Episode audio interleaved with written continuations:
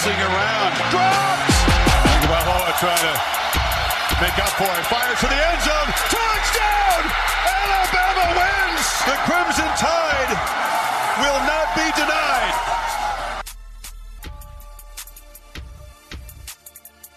Welcome back into second and 26, your dedicated Alabama podcast here on The Athletic. I'm your host, Aaron Suttles, the Alabama beat writer for The Athletic. You can find me at WJOX 94.5 every Monday through Friday from 10 to 2. Of course, I'm coming to you the day after Alabama's 35 16 win over Michigan in the Citrus Bowl. Uh, a, a, game that was sort of kind of not really boring, I would say, but um, I, I, I label it this way. I don't think Alabama played very well. Um, I don't think, especially in the first half. And I had a friend when I sent that message. I said Alabama didn't play very well today, and and the friend responded, uh, "They played horrible in the first half, and they played great in the second half. So it averages out to okay. So maybe that's the best way to put it. Is they played okay. Um, in in the article that I wrote for the Athletic, which you could find up at the Athletic uh, today." uh, I didn't. It wouldn't be an A, and it, it, wouldn't really even be a B performance in my mind. If you know, maybe a B minus, I would give Alabama. But regardless, they get a 35-16 win. It was significant for a number of reasons. Um, historically, uh, for Alabama, it's the ninth consecutive season of 11 straight wins, which is just incredible. Nine straight years where they've won 11 games. Now I know the season has been expanded to 12 games, but I, I don't care. That is remarkable. It may never be approached again, although Ohio State, I believe, has cranked out a few of those 11 win seasons by themselves. But Alabama, right now, uh, um, nine of those 11 win seasons in a row. And that's the most in the modern era of college football, and it's not close. So hats off to, to what Nick Saban and, and the Univers- University of Alabama have accomplished. It's been incredible. Let's let's break down the game a little bit. Um, you know, I said last week uh, we were discussing the the signing class and Bryce Young coming in, a lot of people just automatically penciling Bryce Young as the starting quarterback next year. And um, one, I I can't wait to see Bryce Young on the field. I, I think he's a dynamic player. I, I think he's got skill sets in today's offensive college football game that are going to translate very, very well to what Alabama does in the RPO game and the way they use their quarterbacks and the skill position players that they are able to acquire through recruiting. It's going to be phenomenal to watch. So one, I can't wait to see that. But I but I cautioned everyone and said, don't, don't just go ahead and pencil him in because Mac Jones isn't just going to roll over and and give away the job. And I said in, in, in the scenario I laid out, I said, what if Mac Jones goes, I don't know, 20 of 27 for, you know, 250 to 300 yards, a couple touchdowns, and no interceptions? I said that kind of performance, not not lighting the world on fire, not an elite quote unquote performance when you're throwing to those wide receivers, just a solid performance. Doesn't turn the football over. Good pocket awareness. Keeps his t- keeps his team ahead of the, the down and distance. Doesn't have a lot of uh, uh, administration penalties and other delay games, stuff like that. I said if he did that, it'd be very difficult to unseat him because that means he's put that performance on top of what we saw him do at Auburn, which was a, a, a, fairly good performance, even though he had those turnovers for touchdowns. It was a solid performance in that environment, in that rivalry game. And for the second straight game, Mac Jones has outperformed the other team's quarterback. Mac Jones outperformed Bo Nix in the Iron Bowl. Mac Jones outperformed Shea Patterson, a guy with a lot more experience, yesterday in the Citrus Bowl. So now Mac has, has stacked together two solid performances back to back where he um, he's really earning a lot of confidence. And I said if that happened, hey man, he's going to go into the offseason with a ton of confidence, and he's going to be he's going to be difficult to beat him out. Now, we don't know what Bryce Young's going to be when he gets to Alabama, and uh, he, he, might be the second coming of Tua. Who knows? I'm not going to put that tag on him. I think it's unfair to to any incoming freshman to put a tag on a young guy for uh, comparing him to a player who's had an outstanding All American career at Alabama. It's just, just it, I'm not saying it can't happen. I'm just saying let the let the young man uh, uh, evolve and grow at his own pace. And then, of course, I didn't even take into account what's what's happening around this Alabama football program right now, which is Tua Tagovailoa, as he might be coming back. And I'm going to write about this on the Athletic today. You'll be able to find it up, uh, hopefully later this afternoon or worst case tomorrow morning. But he might be coming back, and everyone I talked to uh, at the stadium on on Wednesday. Everyone I've talked to with good knowledge, no one knows for certain, right? There's no one that knows for sure. But man, there is an awful lot of optimism. And I mean from people that that that aren't sunshine pumpers. In other words, people that aren't just taking a message board rumor and amplifying it. I'm talking legitimate people who think there is a really good chance that Tua Tagovailoa comes back. And then, of course, last night Tua tweets that he's making his decision on January 6th. Uh, I don't know if that'll be via social media. I don't know if it'll be via press release. I don't know if he just uh, has a press conferences, but we'll find out January 6th. But I'm telling you, there is real optimism, real, real, real optimism that number 13 is back for Alabama next year. And if that's the case, who knows what we have? Who knows what we have in terms of uh, quarterback competition in, in regards to how many guys leave? And I don't really get into it too much right now because we don't know what the decision is. I think there are there are there are factors that are indicating a lot of optimism for Alabama, and we'll, we'll tackle that when it comes. But just know, I've talked to a lot of people, and a lot of people that don't just that aren't wearing crimson glasses and believing every message board rumor, and those people are very optimistic. We'll see how it plays out. Um, I, I just know it's been fun you know, I, ever since Dylan Moses had that sort of surprise announcement on on social media this week, it's been fun to watch Alabama fans' reaction. Um, it's it, it, and I wrote this. It really overshadowed the game. Uh, we we were in Orlando to cover the Citrus Bowl, and it's a helmet game, right? It's Alabama, it's Michigan, it's two blue blood programs. Normally, that would be really hard to overshadow it, it, it was sort of the game was in the background. I, I, it's hard to even describe, and and maybe you guys can. Maybe I'm feeling one way, and I, I don't really have my finger on the pulse. You let me know if I'm off on this, but every person that I talked to this week, via if they reached out to me via DM or if they they text messaged me or, or people that are here in Orlando that I ran into, none of them were talking about the game. None of them were talking about the game. They were all asking about Tua. They were all asking about Ruggs. How many of the juniors are coming back? It took over. It took over this week. And when Dylan Moses had his surprise sort of announcement that he's coming back, Alabama fans were fired up, man. I mean, they were fired up. And it was really fun to watch. It was fun. It was one of those events that, that sort of play out on social media. And I'm on Twitter a lot. I'm sure a lot of you guys follow me there and I interact with a lot of you there. But in, in certain moments, sports Twitter can be an awful lot of fun. There are there are you know likewise a lot of moments uh, covering when you when you cover a team. It's not very fun because people use you as their outlet for um, for frustration, and and sometimes that can not be a lot of fun for me in my personal life. But um, when Dylan Moses returned, just watching the sheer sort of joy that were coming from Alabama fans, it was fun to watch. It was just as an, as, as a neutral observer um, of college football. Um, just taking myself out of it, just watching Alabama fans have a moment of joy, of unexpected joy, was fun to watch. And now it's sort of building. And then, right, what happens after that? So, so Dylan Moses puts out his his his announcement via social media. I believe it was on Instagram, and it goes crazy. And then I believe it was the next day I believe it was the next, maybe it was that night, but I think it was the next day. Alabama, the official Alabama football Twitter account puts out uh, a, a GIF of dominoes falling. And it, it wasn't subtle. It was basically indicating listen, guys, Dylan's not the only one coming back.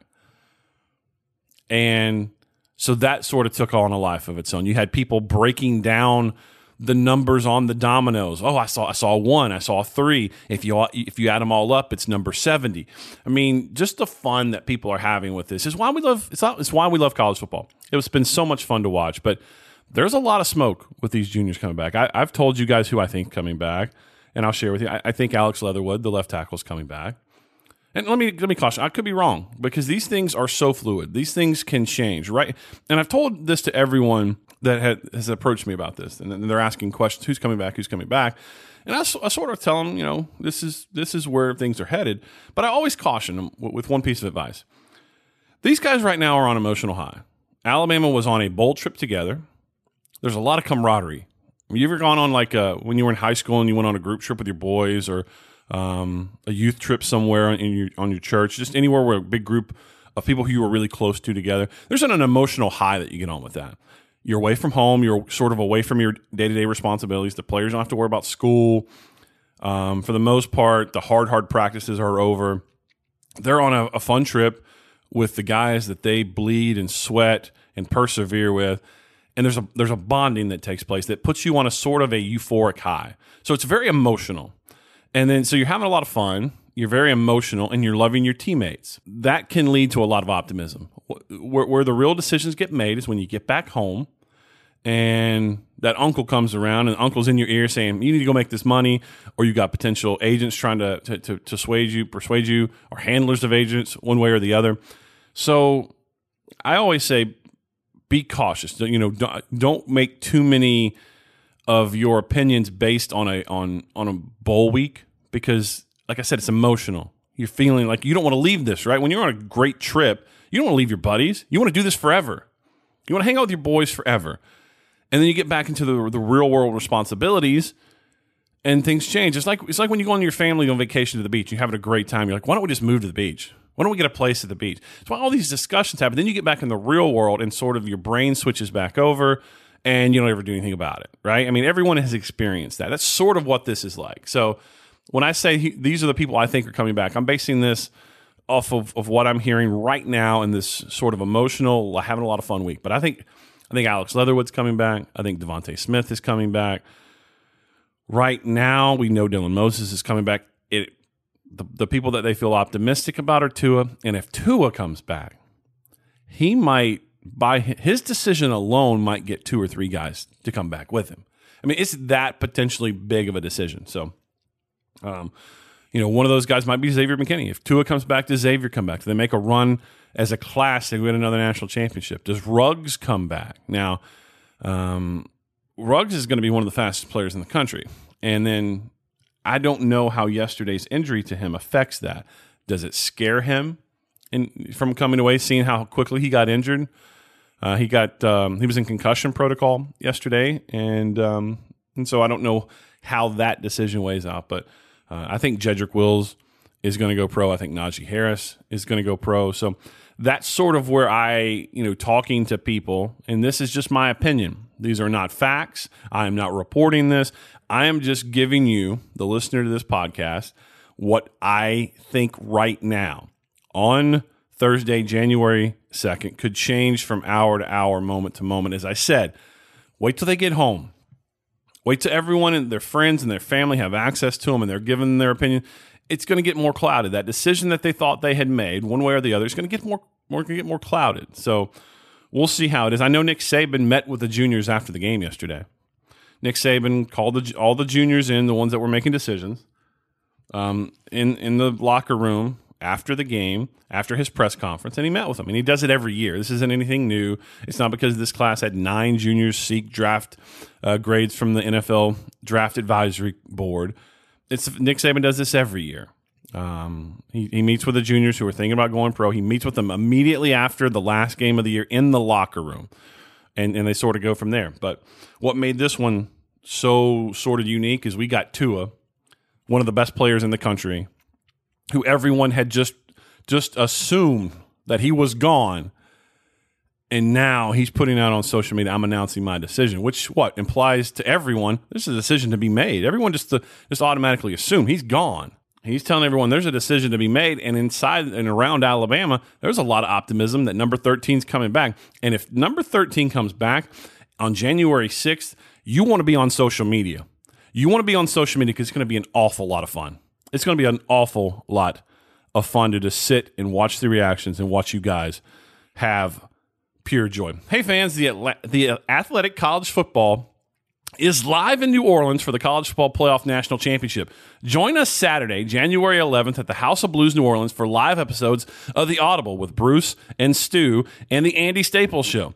Doors open at noon central and the show starts at 1. Both shows will feature interviews with special guests and Q&A sessions with some of the brightest minds in college football. Hey, I was just at the House of Blues. That's where I spent my New Year's Eve.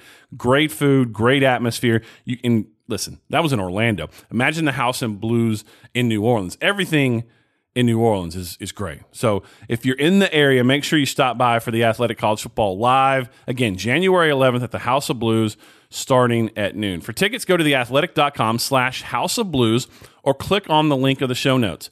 Make sure you get your tickets in advance because we're expecting the show to sell out. Again, the story right now with Alabama football is all these juniors. It overshadowed the game. I haven't even talked about the defense. Defense was abysmal in the first half. This is absolutely atrocious. Um, Alabama gave up 135 yards rushing, something like that, in the first half, um, and and it looked like this game was going to be decided because Alabama couldn't get off the field. But in the second half, the defense did not allow a single point. Overall, the defense, while they gave up a lot of yards, only allowed Michigan one touchdown. So they they sort of had the bend but don't break. But and and Pete Golding's under a lot of fire, and and rightfully so. Uh, my only my only thought on that is everyone's saying that Pete Golding is trash or horrible. I don't think he's trash or horrible. I'm not. I'm not. I'm not. I'm not Pete Golding's agent. Um, I'm not here to sort of say he's the best thing or that he's even the future of defensive coordinator at Alabama football. I'm simply saying he's not trash. He's not horrible. Those are things that you say in the emotions of a football game, but he's not. But the fact remains, they have taken a big step back. And if they want to win a championship come next year, and I don't care who comes back, everyone in this team could come back next year. If they don't get better on on on, on defense, they're not winning it. You have to get better on defense for them to win a national championship. Every national championship that Nick Saban has won at Alabama has featured either a top three defense nationally. Every one of them. 2009, 2011, 12, 15, 17. All top three teams are all, all top three defenses ranked nationally, and most of them were top one or two. So you got to get better defensively. And whether Pete Golding's the answer, I don't know. I, I, don't know. They they played better in the second half. Nick Saban said they went to a dime look, and and that was able to help for whatever reason. Believe it or not, Nick Saban said that's how they limited Michigan rushing in the second half. Everyone sort of is blaming Josh Gattis from going away from the run. Go back and watch it. Alabama went from a, a, their traditional three four defense and took one of their better players off the field, and they made the decision at half to to go to nickel, and they were able to stop Michigan from spilling that run outside. And once they were able to sort of seal the edge and spill everything and and get the athletes out there over to make the, the plays, Michigan wasn't able to run the ball as much. So there's that. I'm, I'm not here to to defend Pete Golding. I'm just saying he's not trash. He's not horrible but I don't know that he's the long term answer for Alabama either. So there'll be some decisions that will be following now that the decision uh, now that the season is over. But for right now, we're on Tua watch. We're going to remain on Tua watch because it's not just the story around Alabama. It's not just the story around the state of Alabama. It's the story in national in college football. It is the story in college football. And you, you want to see some people get mad? You get ready for the takes. Get ready for the takes. The, you know, the take masters, the take masters, the hot take purveyors are going to be out in full force if Tua comes back. They're going to be so mad. They're going to blame Nick Saban. They're going to call him reckless. They're going to they're going to call Stu, uh, Tua and his family. They're going to question their decision if they come back. Just wait. Mark it down. I'm saying it. Just just start checking them off. You're going to hear that Nick Saban's reckless with Tua's career for convincing him to come back as if Nick Saban is the ultimate decider there.